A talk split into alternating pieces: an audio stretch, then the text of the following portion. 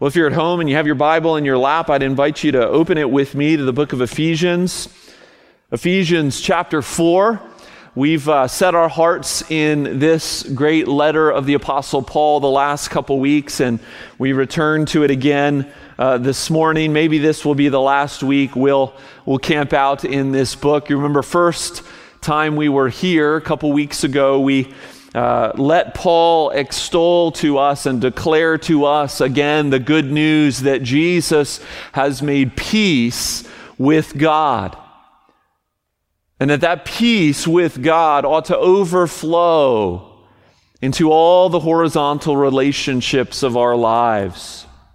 And then last week we pressed in a bit further to what this looks like, namely a, a slow walk, deliberate,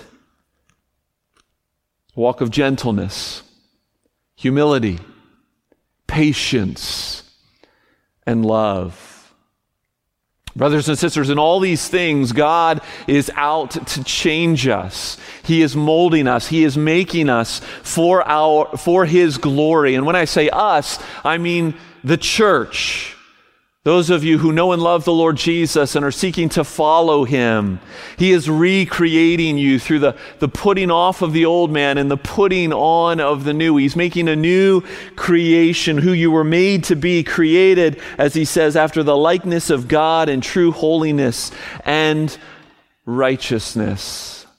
And you'll hear in a moment as I read the passage that we're going to look at today, you'll hear this language of the Apostle Paul, this language of putting off and, and putting on, putting off the old filthy garments and putting on the righteousness of Jesus and our identity with Him, in Him. And this is, this is so important. It's the reason why I'm, I'm camping out on it for just a moment before I, I give you some exhortations to live by.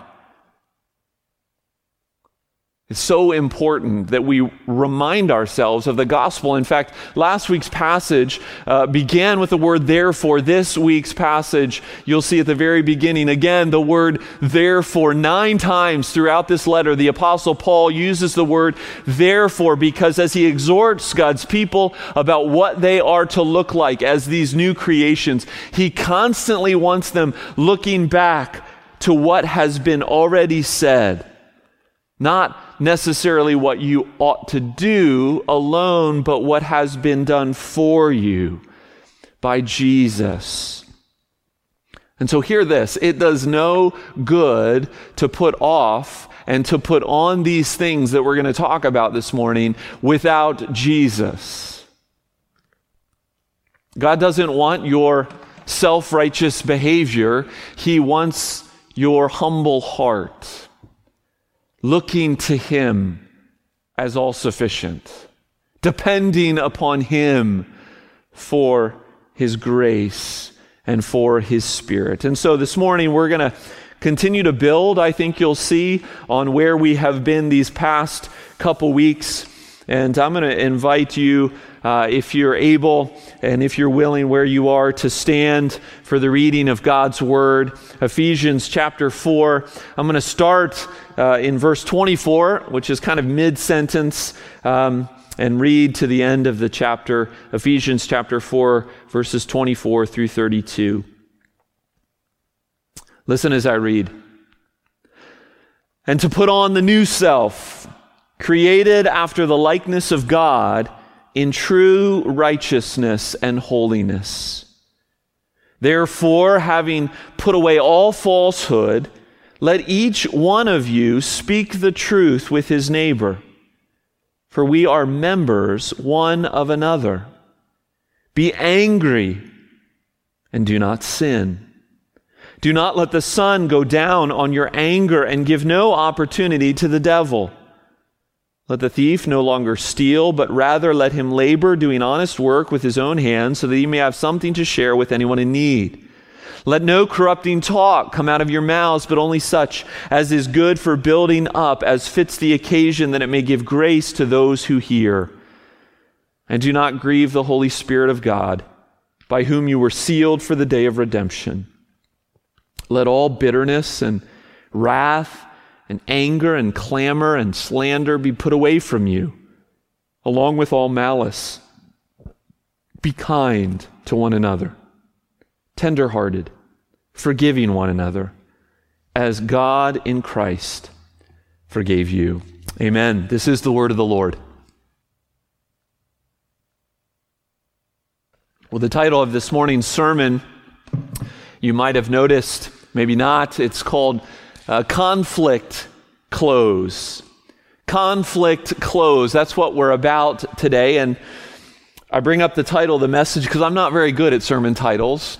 Uh, my one of my seminary professors was incredible them. He spent a lot of time thinking about them. Maybe I should spend more time thinking about them. But when I get a good one, when I get a clever one, I like to bring your attention to it. And so, conflict clothes is what we're about this morning because Paul here is giving the church a list of things to put on, particularly in our life together, knowing that there will be, as we've talked about in the last couple weeks, knowing that there will be conflict.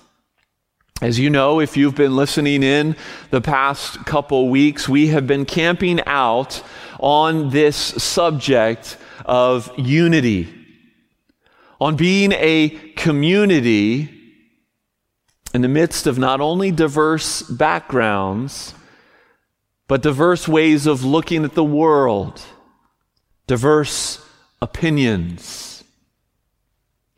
And conflict is inevitable.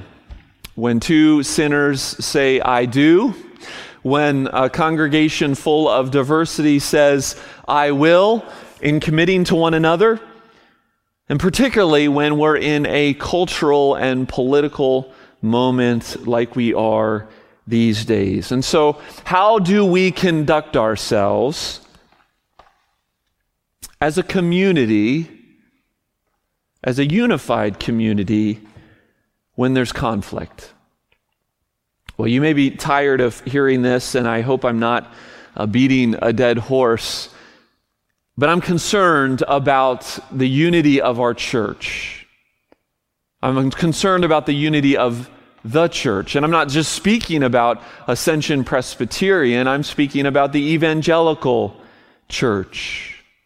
And so I wanted to camp out here again today to let God's word drive home a few more things. Week one was the foundational reality that we are one in Christ. Week two, we talked about the motivation and the challenge to maintain that unity, the slowness that it takes. And now today, we're going to speak about the clothes that we ought to wear, that we ought to put on in the face of conflict. We're not going to exhaust this section. There's a lot more that could be said than I'm going to say in these next few minutes, but I want to focus on just a few key words in this passage, a few articles of clothing, three in particular. And the first one is this real simple points today, kids. Christian, put on truth. Christian, put on truth. You see, that's the first thing that Paul mentions that we are to be a people of truth, truth lived out in community. Truth is to be spoken to our neighbor, but then as Paul goes on to point out, we are members of one another. And so he's pointing us specifically to the community of the church, not just the neighbors around us. And how easily, indeed, our mission can be derailed if there isn't truth, if there isn't trust between us. And so our lives as the church, as Christians, are to be characterized by truth. And of course, we can think this in a we can think of this in a very simple way. And in contrast to falsehood, we need to be people who speak the truth, who reflect the God of truth, even in the in the little things. God means what He says whenever He says something. So we ought to mean what we say whenever we say something. But more important than that, even, and what Paul is really speaking of here in the context of the church is the exhortation way back in verse four, excuse me, four, verse 15, where he says, speaking the truth in love. We want to grow up together in him. You see, what Paul is calling you to put on is confrontational truth. confrontational truth. Bringing God's word to bear on another brother or sister in Christ for their benefit because they are failing to live up to it. Now I say that and you think, boy, that is that's meddling. It is. It's it's meddling. Paul's meddling in our lives. He's encouraging us to meddle at times in one another's lives, but this is what the church is all about. This is what a community of believers is all about. We are being built up to maturity. Sometimes that involves confronting someone with the truth of sin, the truth of their lack of discernment. I mean, how do we do that? Well, we spoke about that last week. We do that slowly. We do that deliberately. We do that according to the principles of, of Matthew 18. We do it bathed in prayer and with compassion. And I recognize this is, this is tough, this is difficult to do, and yet God in His wisdom knows that we need one another. I need to be able to know that someone would love me enough to speak the truth to me, especially when I don't want to hear it. And so when you think about putting on truth, confrontational truth, what keeps you from speaking? What keeps us from speaking the truth to one another? Well, I think at least two things. Number one, we fear one another. We fear our own safety, our own reputation. But when we are living our lives saturated with the gospel truths that Paul has outlined in verses or chapters 1 through 3 of Ephesians, we're secure who we are in Christ. And we need not fear what man can do to us or fear what man thinks of us. We need to put on truth. But what keeps us from receiving truth? Because that's often another problem. Well, I think two things. One is our pride, our lack of, of humility in the face of someone speaking God's word to us. And then the second thing that makes it difficult to receive truth is how that truth teller has gone about speaking it. Right? And that brings in the host of things that we've talked about last week of, of gentleness and slowness Put on truth, confrontational truth. But let me say one more thing before we leave this idea of truth. And this is important. When Paul is encouraging the church to speak truth to one another, I don't, and even when he says it's confrontational truth, I don't believe that Paul is telling us to speak controversial truth. And what I mean by controversial truth is your specific slant on the issues of the day. We've got to examine what, what are hills worth dying on and what are those things that maybe we ought to debate, maybe we ought to engage, but at the end of the day, we might disagree in love. It's not to say that there's two truths. There is one truth. But God's word, though it's sufficient, though it's clear, it doesn't speak to every issue in every bit of specificity that we would like. And so, as we speak truth to one another, let's be careful, particularly when we speak confrontational truth, that it's not controversial truth, but that we are speaking the principles of this word and not merely our own opinions or our own take. So that's the first thing. Christian, put on truth. The second, uh, the second piece of clothing is this Christian, put on godly anger. Put on godly anger. I'm going to ask a rhetorical question that I know the answer to. Has anyone struggled with anger in the past 12 weeks in any form? I suspect you have. Whether it be anger at a virus that's been incredibly disruptive and destructive, Whether you're angry at violence in our country, even in our very city, or maybe you're angry at the government. You're angry at our governor. Or you're angry at our president. What do we do with our anger? Well, there are plenty of passages in the Word that speak about anger. So many of them just outright condemn anger, say stay away from it. But there are two things I think we learn about anger in this passage. And first of all, we are reminded, or maybe taught, that anger is not necessarily a sin. That there is indeed a time to be angry, which is why Paul is saying, Be angry and do not sin. Right? Jesus did this.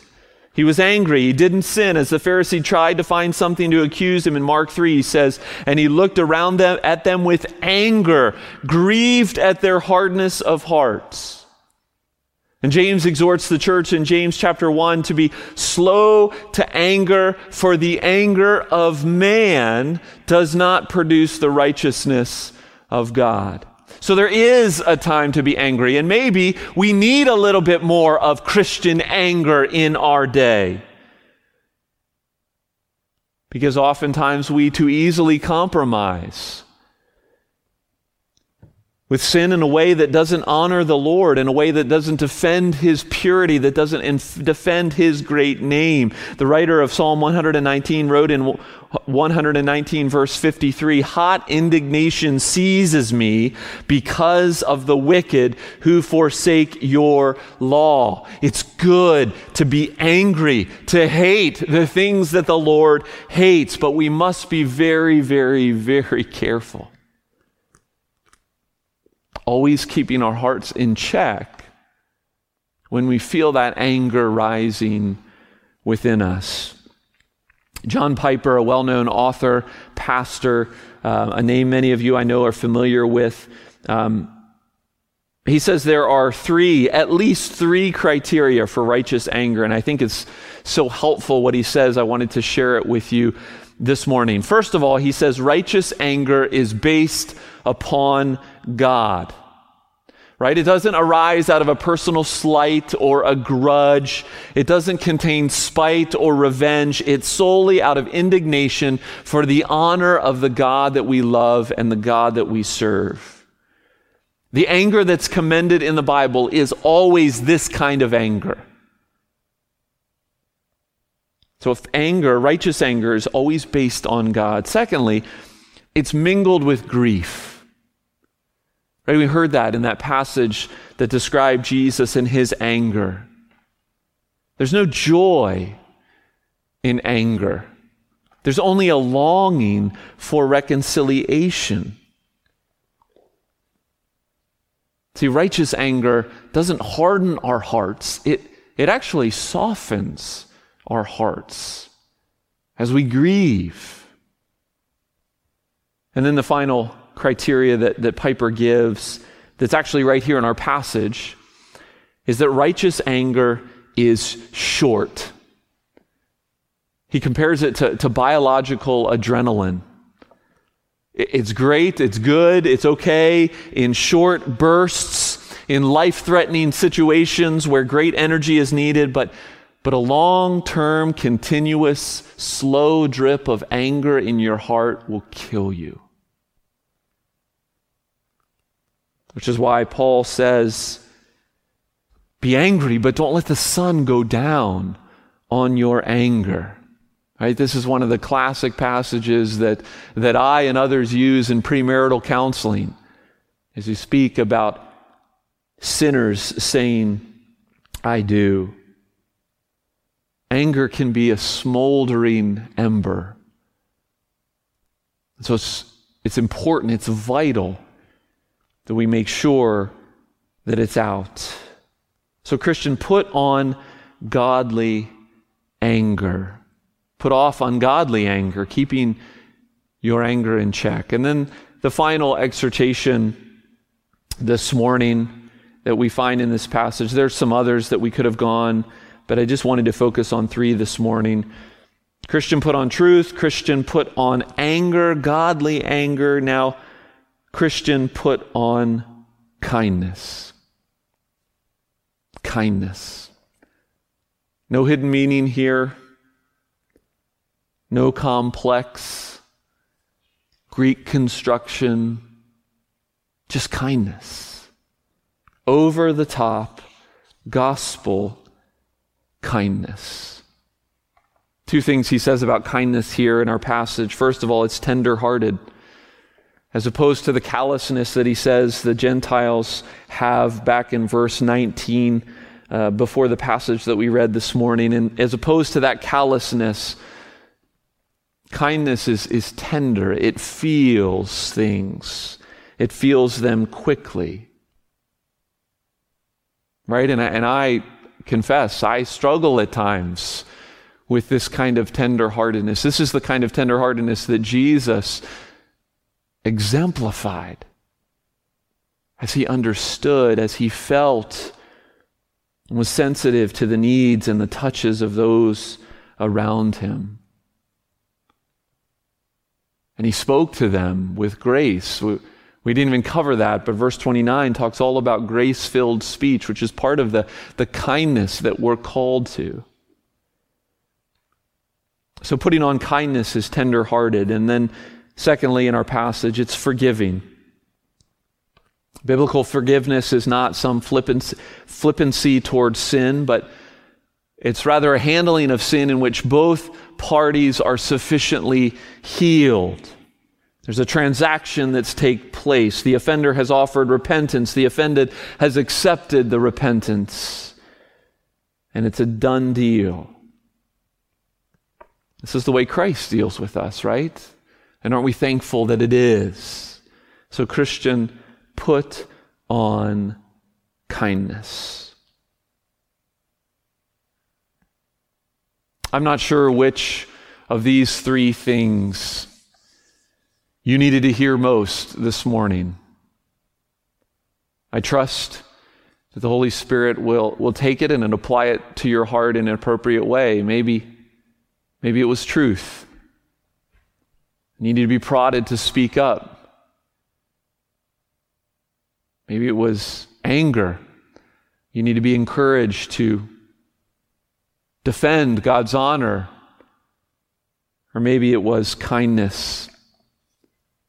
You need to be encouraged to not forget about the person in front of you in your passion for your view or your ideology. Well, why do I talk about this this morning? Well, before we wrap up, let me give two final reasons that our text gives us of why we ought to pursue these things. Verse 27 makes it clear. It's very short. And give no opportunity to the dev- devil. You see, I've been praying for weeks months. We, as a session, have been praying for weeks and months that the devil would not get a foothold in the lives of the followers of Christ in order to wreak havoc. The spiritual nature of our lives demands that we are on guard, that we are on watch against his schemes, for our battle is not with flesh and blood but with the powers, the principalities of this present darkness. But then, secondly, final reason why we ought to pursue these things is where he ends, the very last words that he says in this chapter God in Christ forgave you. We began with the gospel and we end with the gospel. It's all about the gospel. Truth. May we be people of truth, putting on truth, speaking clearly with the backing of His word. May we be angry, righteously angry, appropriately angry in this age of outrage. And may we be kind May we exude kindness in all of these things, reflecting the God who has saved us, the Savior who loves us. Amen. Let's pray. Heavenly Father, as I confessed just a moment ago, I don't know precisely what each of your servants needed to hear this morning, what they needed to be encouraged in, what article of gospel living they needed to put on or, or, or put off. Father, I pray, I pray earnestly that you would take this word, plant it deep in us, and use it for our good for the peace and purity of your church, for the glory of your great name. In Jesus' name I pray. Amen.